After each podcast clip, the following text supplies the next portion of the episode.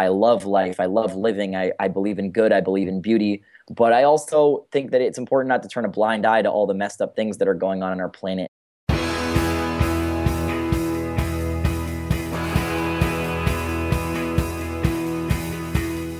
Welcome to the one you feed. Throughout time, great thinkers have recognized the importance of the thoughts we have. Quotes like garbage in, garbage out, or you are what you think ring true. And yet, for many of us, our thoughts don't strengthen or empower us. We tend toward negativity, self pity, jealousy, or fear. We see what we don't have instead of what we do. We think things that hold us back and dampen our spirit. But it's not just about thinking. Our actions matter. It takes conscious, consistent, and creative effort to make a life worth living. This podcast is about how other people keep themselves moving in the right direction, how they feed their good wolf.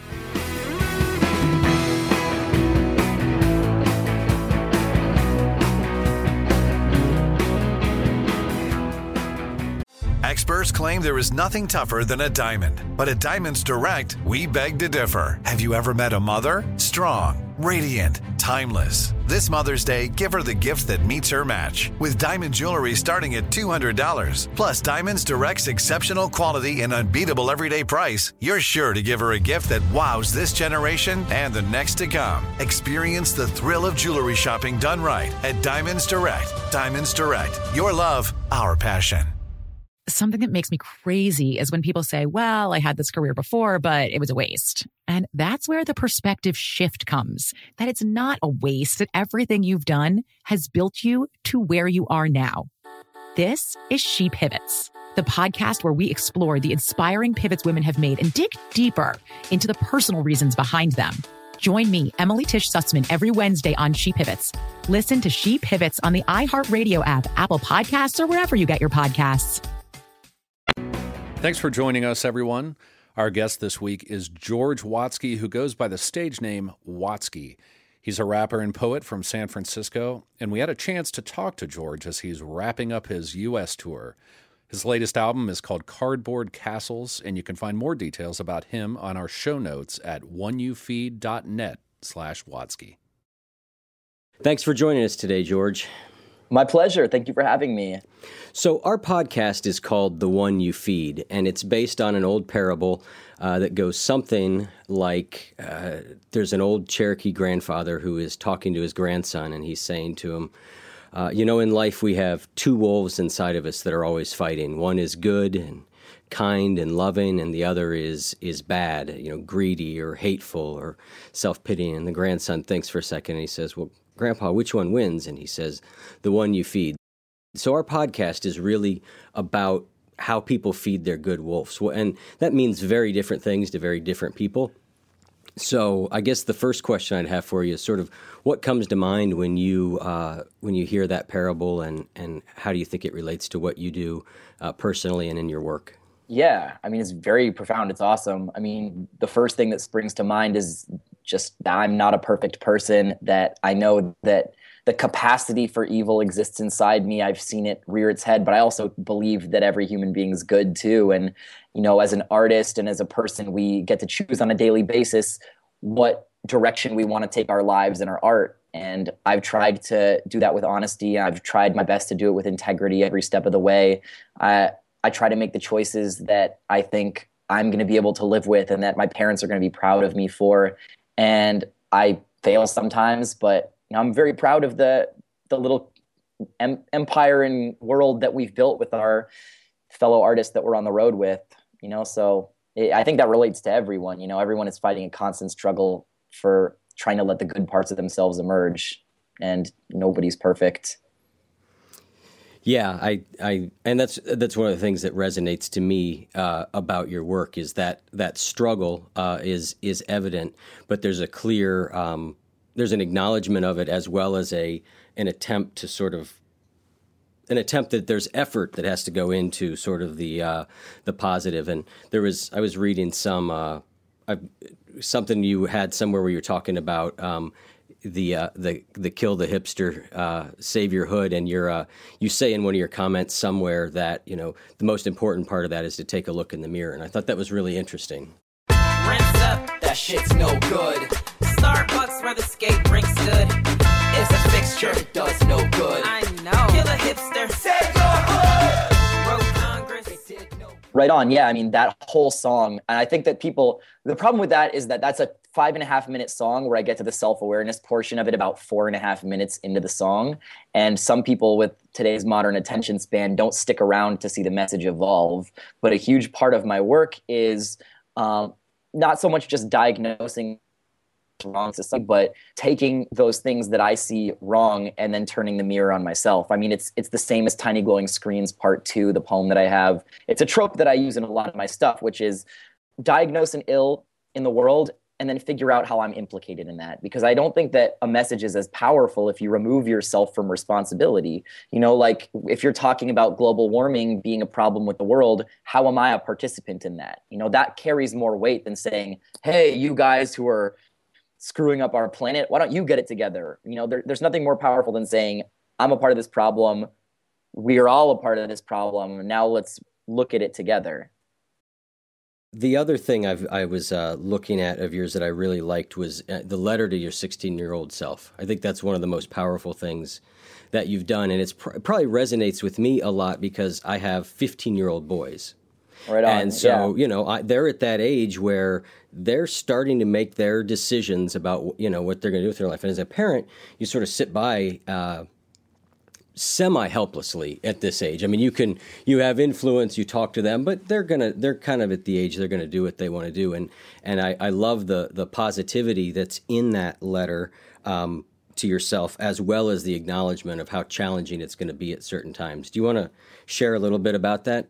Sure. I mean, I just think that that era, like 15, 16, your freshman and sophomore year of high school, at least for me, that's when I kind of found myself. And those, those things, those parts of my identity that came out in that time are things that are still with me today. You know, that's really when I feel like I became an adult in many ways, and like the the man that I am was kind of became concrete. And not that I'm not changing, but that's when so much identity comes in, and it's a message in a lot of my pieces, which is I don't have all the answers. That there's a balance between hopelessness and hope that there's a balance between ugliness and beauty. I mean, Letter to My 16 Year Old Self, Tiny Glowing Screens Part 2, it's kind of all different variations on that theme of I believe in life. I love life. I love living. I, I believe in good. I believe in beauty. But I also think that it's important not to turn a blind eye to all the messed up things that are going on in our planet. And, you know, I I don't have a message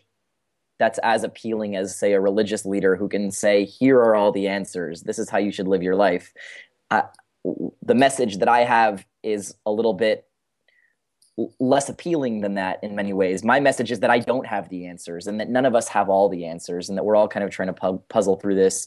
Uh, and I've actually I had a girl email me through my manager a couple weeks ago saying, how could you do that to me with Tiny Glowing Screens Part Two? Like you built me up to believe in hope and optimism, and then at the end you said, "Well, but it's really kind of all meaningless at the end." And um, you know that is my that's the core message of my work is that is that life is worth living even though it sucks sometimes and that you just have to you have to ride the roller coaster and just enjoy it for what it is Another thing that uh, my my uh, one of my boys said, if you're going to talk to Watsky, you got to ask him a question. He said, "What what is it about his little cousin on the record? You know, your little cousin's all over the record." And and I said, "I think it's because he's adorable and he loves his cousin." but he seemed to think there might be more to it than that. So yeah, it's funny actually. People assume we're related, but I am not related to that kid. His name is Norton, and I actually met him through casting him in a music video. I'm trying to remember the first thing I did with him was a promo from a bluegrass album when I just needed a little cute kid to say, "Hey Watsky, why are you doing a bluegrass hip hop album? That sounds really weird." And uh, and that's all. I just shot a little promo video with him, but then he, I ended up talking to him on set and making this connection with this kid who, in a lot of ways, reminds me of myself when I was younger. And Norton and his mom have become like friends of mine, and he lives in LA. He's a very quirky kid who he's been getting bullied in school and stuff, and so I've kind of become a mentor to him and went to his jujitsu ceremony graduation and like I went to go see The Hobbit with him and his mom and I went to see his play in North Hollywood. I kind of have like a little big brother little brother relationship with him. And uh when I was kind of coming up with cardboard castles and figuring out what glue was going to hold the album together, I thought, you know, so much of it is about coming of age and having realizations of things in the past. And I thought, how cool would it be to get a kid who I feel like articulates a lot of the things that I was going through when I was younger and actually have him provide the perspective from an honest place. There's like only one bully in my class. He just thinks he's all cool. He thinks he's smarter than me. He think he thinks a lot of things. What's really cool about it is that they're unscripted moments of honesty from a 10 year old, or an, and at that time, an eight year old kid who was just kind of trying to, you know, he, he wasn't filtering his thoughts. He was just talking about growing up. And I, you know, the thing that I'm constantly in search of is honesty, uh, moments, uh, unscripted moments that reflect something that we can all relate to. And, and he was kind of that glue that held the album together. He said so many things that were like, to me, I was like, like the idea of feeling your the impending doom of turning 10 years old because you'll never be nine anymore and just like you know how how much weight you put on everything when you're that age because that's what you know. And so um, that's the answer. He's not my cousin. He's just a random kid that i've created a connection with and who i'm trying to not have too close a connection with because like if things go wrong in his life he'll text me and I'll and he'll he'll ask me for advice and I'll be like dude don't text me. Like ask your parents. If I give you the wrong advice and then you go and get punched in the face in school, I, I don't want that on my hands. You know, like you, uh, you gotta, you gotta let your parents do that. And I'm, I'm trying to be a positive figure in his life without being too, too present. Grand Canyon University, an affordable private Christian university, is one of the largest and fastest growing universities in the country, offering more than 270 programs online. In addition to federal grants and aid, GCU's online students received nearly $130 million in institutional scholarships in 2022. Find your purpose at Grand Canyon University. Private, Christian, affordable. Visit gcu.edu slash myoffer to see the scholarships you may qualify for.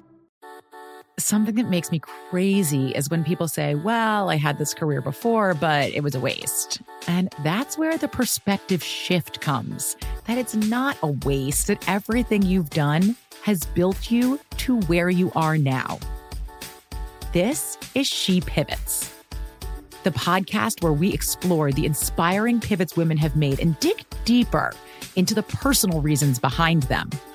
Join me, Emily Tish Sussman, every Wednesday on She Pivots as I sit down with inspiring women like Misty Copeland, Brooke Shields, Vanessa Hudgens, and so many more. We dive into how these women made their pivot and their mindset shifts that happened as a result. It's a podcast about women, their stories, and how their pivot became their success. Listen to She Pivots on the iHeartRadio app, Apple Podcasts, or wherever you get your podcasts.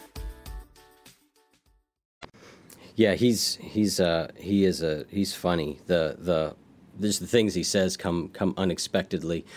When you you were just talking about the um the turn, you know, he was mortified about turning ten. Um, and at the very end of that, you say something. You say ten is a great year, something like that. And then you go on and say the thing that used to help you was your parents would make funny faces and tell you stories. And then you kind of go into the song. You want to share a little bit about that? Sure. Yeah, I love my mom and dad. Hi, mom and dad. If you happen to be watching, it's possible my dad follows my online activity closer than I do, so he might be. Um, my parents were really great parents to me. They, my dad is a psychotherapist and was also a poet.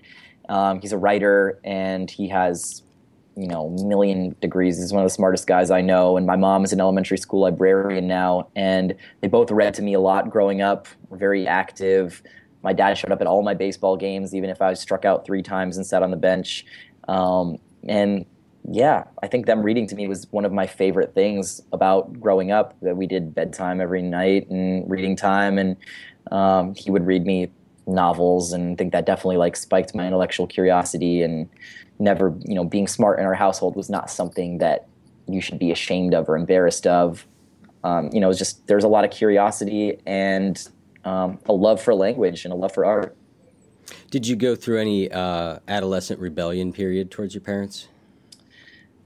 You know, I I went through periods of like angst and being a teenager and like not wanting to hang out with my parents all the time and being embarrassed of them and the kids the stuff that all kids do but I was never like, I hate you guys. Like, I'm moving out of the house and running away. It, it was never that much. You know, I always knew that they loved me and wanted the best for me.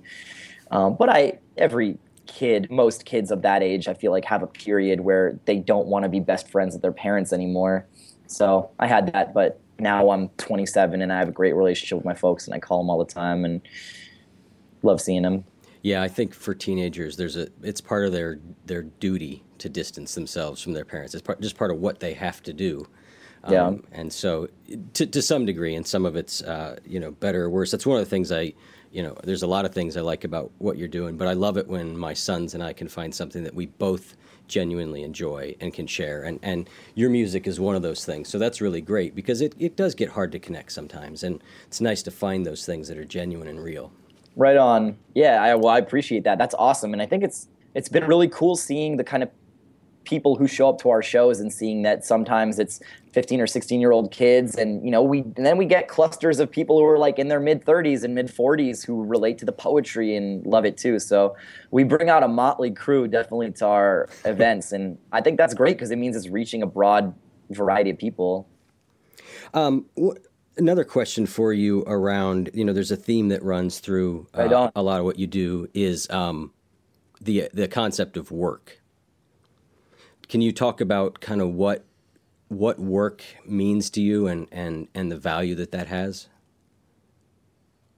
Yeah, well, I'm self employed. I am an independent artist, which means that if I'm going to go on tour and I'm going to make an album, it has to come from me. I'm not, I have no one breathing o- down my neck to say, George, you got to get up at nine and do this. And, you know, you got to be on the clock or else it's, you know, time is money. It, it, it comes from me because uh, we're doing this as a labor of love. And I feel like, especially for someone in my position who gets to be an, a professional artist and gets to perform and gets to follow his passion, you know, it's not that people who are in these luxury jobs should be able to be lazier than everyone else. I feel like if you're going to have one of the jobs that's coveted by 99.9% of the population, you have a duty to actually treat it like a real job and work really hard because it's a hell of a lot more fun doing what I do than being a fry cook or shoveling in a mine somewhere, which is what most human beings have to dedicate their lives to, or something of that variety. If it's a desk job, even you have to do something that you don't want to be able, that you don't want to have to do from nine to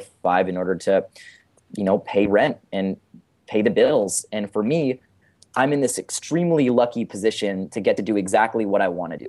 And for me to be lazy and flippant about that opportunity would be a criminal travesty. Like I, I believe so strongly that I am in a privileged position, and I- that since I love what I do, I have a duty to try and do it the best I can and work really hard Yep. at it. And you know that's pretty much as far as it goes.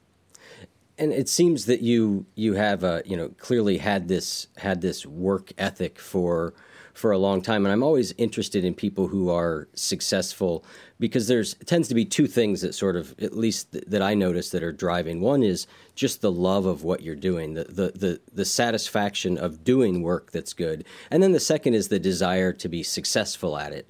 And and I sort of have heard both coming through in in your music. How do you how do those two relate to each other? Well, I think that this is like the the fundamental paradox of my life and of a lot of artists' lives is knowing that we don't matter, but wanting to matter a lot at the end of the day, you know, and and I think that the idea of trying to be successful is is my drug. You know, everyone has a poison. Some people it's alcohol. Some people, you know, every everyone has a balm that soothes them. And at the end of the day, the positive reinforcement that what I'm doing is good is what my poison is. It's what my drug is.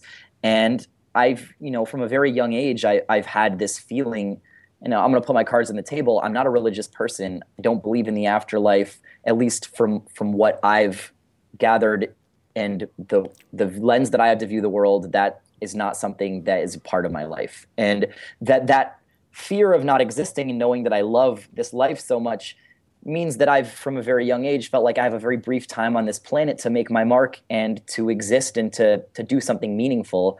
And you know, it's that it's that constant struggle against wanting to matter. And you know, since I was 15 or 16, I kind of felt like the clock was ticking, and I, I only have so long to kind of make an impression. And and it can be a bad thing too, because sometimes constant seeking out of validation is not healthy. and you have to be able to to exist and be happy without being validated all the time. So there's not really a simple answer to that question. You know, I, I'm struggling constantly against trying not to care too much about what people think about my stuff versus also taking a pride in it and being able to have self satisfaction that what I'm putting out into the world is good. So it's kind of a constant push and a pull between those two things. It's fairly timely in that today was the, I think it started today, maybe yesterday, the the whole thing with Joe Rogan and his podcast and yeah. sort of you know a bizarre uh, you know sort of attack of of slam poetry and and of yours in general. And I thought your response was really really well done. How much does that sort of stuff, you know, it, it is a somebody not validating you, not doing that. How much do the do the haters get to you? Um people the the things that get to me most are the well thought out criticisms and Joe Rogan's didn't actually bother me that much because it was very clear from listening to the podcast that he just kind of had a producer pull out an example of a white person doing slam poetry and, and that's what he wanted to go after. So I actually thought that it was an opportunity for me to use that random coincidence as a way to actually have a meaningful conversation about the merits of spoken word poetry. What does get under my skin is when I feel like somebody says something very insightful and well thought out that is at, you know, that unearths insecurities that I have, which happens occasionally although i'd say 90% of the time on the internet someone just writes like gay lame and you know that's that's a lot easier to deflect because it's it's not well thought out. But yeah i, I think i'm pretty good at, at having a thick skin and at this point you know comments pour in and pour in and so many the overwhelming majority of them are so positive that you know i'm i'm doing fine comparatively. But i can't say that i'm perfectly immune to criticism I think that the best thing is to wait a while. Like if somebody says something negative and you're heated about it, just take a day, take five hours, take 10 hours, whatever you need until you're not so emotional about it, and then try and actually figure out if there was some merit to it. Because sometimes you need to listen to criticism, or else you're just going to go blindly on a path of thinking that you're all what you're doing is always golden. And sometimes you need to be able to say, you know what, that criticism isn't is meritless and I don't need to listen to it. And there's a balancing act between taking in criticism and actually being able to internalize it when it's appropriate and being able to brush it off when what you're doing is right and it's coming from somebody who doesn't know what they're talking about. You know how to book flights and hotels. All you're missing is a tool to plan the travel experiences you'll have once you arrive. That's why you need Viator. Book guided tours, excursions, and more in one place. There are over 300,000 travel experiences to choose from, so you can find something for everyone. And Viator offers free cancellation and 24 7 customer support for worry free travel. Download the Viator app now and use code Viator10 for 10% off your first booking in the app. Find travel experiences for you. Do more with Viator. So back to uh, back to your uh, letter to yourself as a 16 year old. You uh, there's another part in here that I love where you talk about you know you don't remember people's names. You're at the center of attention for all the reasons, and spend roughly six hours a night on your side watching Boy Meets World reruns. Is that was that a phase in your life? I watched a lot of TV. I watched a lot of TV, and the reason that I like to pick on specific examples that I think illuminate trends, and to me, that speaks to an era and nostalgia for people who were in that era of growing up, but also just the idea of TV being medication, the way that technology is medication now. When I didn't want to think about stuff, I would just turn the tube on and I wouldn't have to think about it. So, so that was a way for me to, to distance myself from the things that I was afraid of and didn't want to think about was just constantly distracting myself with stimuli. Yeah, and the, the great part that follows that is when you say you're capable of outgrowing that bullshit. Right on. Yeah. Yeah. And everyone is. Everyone is. Do you still, did you find for yourself that you hit a certain point where you started to uh, work and make some progress and, and, it, you got momentum that made it easier to keep doing that stuff or is it just sort of a constant battle for you to stay productive and, and do the things that matter i had a, a real crisis a real existential crisis around the time when i was 17 where I I felt like I'd had these fears of growing up and of mortality that were bubbling underneath the surface, and I con- I was pushing them down with distractions, and they bubbled up to the surface in a way that I couldn't ignore anymore when I was a junior in high school. and I became depressed, not because I was sad about anything specific, but just because all these things that I was afraid of, they really hit me like a ton of bricks, and I was like, and they they they were very present for me, and so I went to therapy and I started talking to therapists, and they were like, well, these are just things that all humans have to deal with, and you're kind of making me depressed right now. So can't we talk about girls or something? And you know, I wasn't getting the answers from anywhere. My parents were just like, oh, don't think about that. That's not for a long time. And none of those answers were satisfying to me. And the one thing that did actually kind of give me some relief was reading books by this guy named Thich Nhat Hanh, who's a, a Buddhist philosopher, and very simple, basic Buddhist message, messages of living in the present moment and of realizing that if you're afraid of something, the only thing that you can do is face that fear head on and actually allow yourself to be afraid. And actually, it's something that Louis C.K. talked about in his recent clip that went viral on Conan about just like allowing yourself to feel shitty things sometimes. And if you feel fear and you feel, feel anxiety, terror is a natural human thing. And if you allow yourself to feel it, then what's going to happen is your body is going to accept it. And then you're going to have this wave of actually positive emotions that come after that. And so um, when I was around 17, I had that kind of realization and, and I think trended Buddhist a little bit. And I think that helped me a lot and since then, I you know I've been a very hard worker my whole life since then. I think the last ten years I've just, if anything, worked two hard. I think that the ba- the battle for me is really trying to prioritize my personal life and love and family, uh, and, and working on my career comes naturally to me, and it's making sure that I'm feeding the other things that is something that I need to do and remember to do all the time. You were talking about uh, in in tiny glowing screens too, uh, sort of meaninglessness and you know the the universe is so huge how could we possibly matter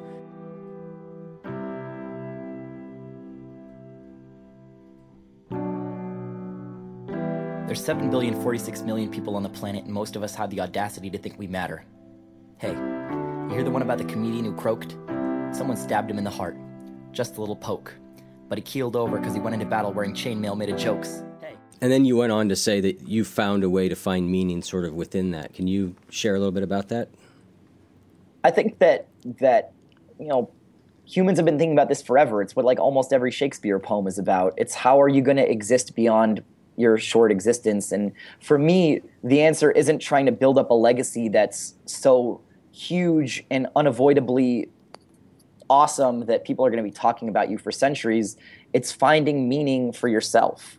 It's it's finding joy. You know, one of the things that gets talked about a lot in these Buddhist texts is you can't just find joy and pleasure in the fireworks that life gives you, which are, you know, weddings and babies being born and, you know, hooking up with the person that you always wanted to be with and seeing, you know, the sunset. Those are explosive moments that life gives you, but also being able to be excited about the feeling of washing your hands and of sipping on a cup of tea and just the breeze blowing on you you know that that you have to be able to marvel at the life that we have just for the sheer reason that it's amazing that we even get to be alive. And to be able to be in awe of life on a daily basis is really important. And i profoundly believe that that like this life is amazing. And it's for you know we we don't we get used to things. We get used to technologies that are given to us and we stop being amazed by them. But technology is amazing and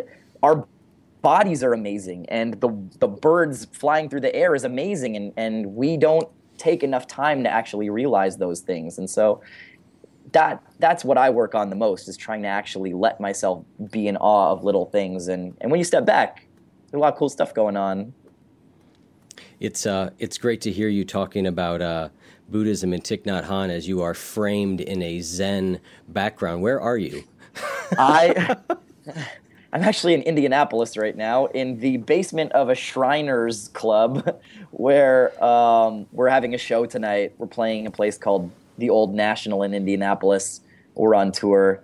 Um, but yeah, I mean, these, these things that I'm talking about are are things that are addressed in every major religion also you know I, I, don't mean to to exclude it to buddhism it's it's things that you can find in christianity it's things that you can find in judaism and and islam and it's also things that you can find in in atheist thinkers too. You know, these these are not things that are exclusive to one faith or another. They're just things that I think, you know, a lot of smart people have jointly realized over the years. Yeah, we've had we've actually interviewed uh, two Buddhist teachers uh, so far for this, um, and we're we're interviewing a guy coming up who's really fascinating. He's I don't know if you know who Viktor Frankl is. He, he, wrote a book called Man's Search for Meaning. It's very applicable to what we're talking about because Viktor Frankl was in concentration camps. They killed his family, they killed his parents, and in there he came to the realization that the last human freedom he had was his ability to sort of choose his attitude and to choose what it meant. And he he formed a, a, form of psychotherapy called logotherapy, which is all about making your own meaning. That there is no meaning in life that is um, uh, universal. It is your own. You know, you kind of have to make your own meaning. So, right. This is interesting. Yeah. That this sort of uh, tie ties into that. And I was actually thinking earlier because I think a, a, lot about that too. That sort of all the religions, they're all sort of saying the same thing, um, which is to to give a hater a hug. Right. Yeah. Turn the other you, cheek. The window dressing is is different, but the core is the same. Yep. Why the hell not? Give a hater a hug,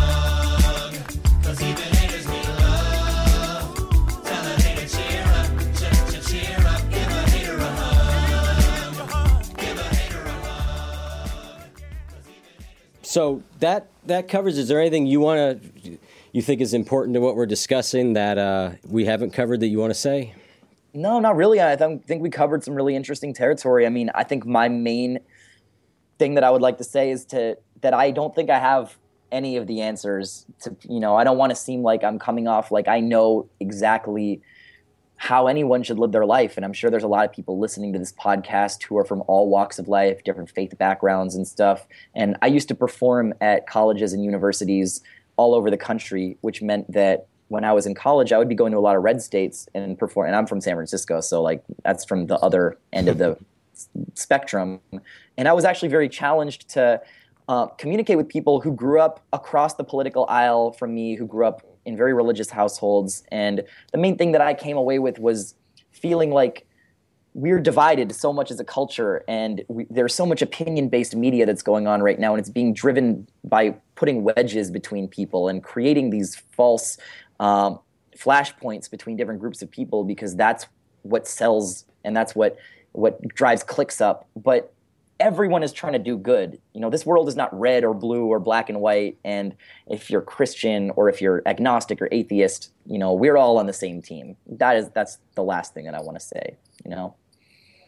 Perfect. That's a great way to end it. Well, uh, thank you so much for taking the time. I know you've uh, got a show to do in a little while, so um, and thanks, thank Nils for me also, please for uh, for helping us get this set up. Right on, we really no worries. Appreciate nice, it. Nice to talk to you guys. Thanks, Have a good George. one. All right, Yeah, take, care. care. Bye-bye. Bye.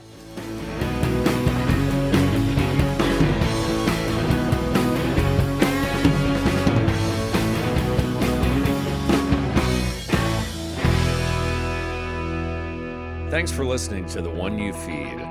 You can find out more about Watsky and his work in our show notes at oneyoufeed.net slash Watsky.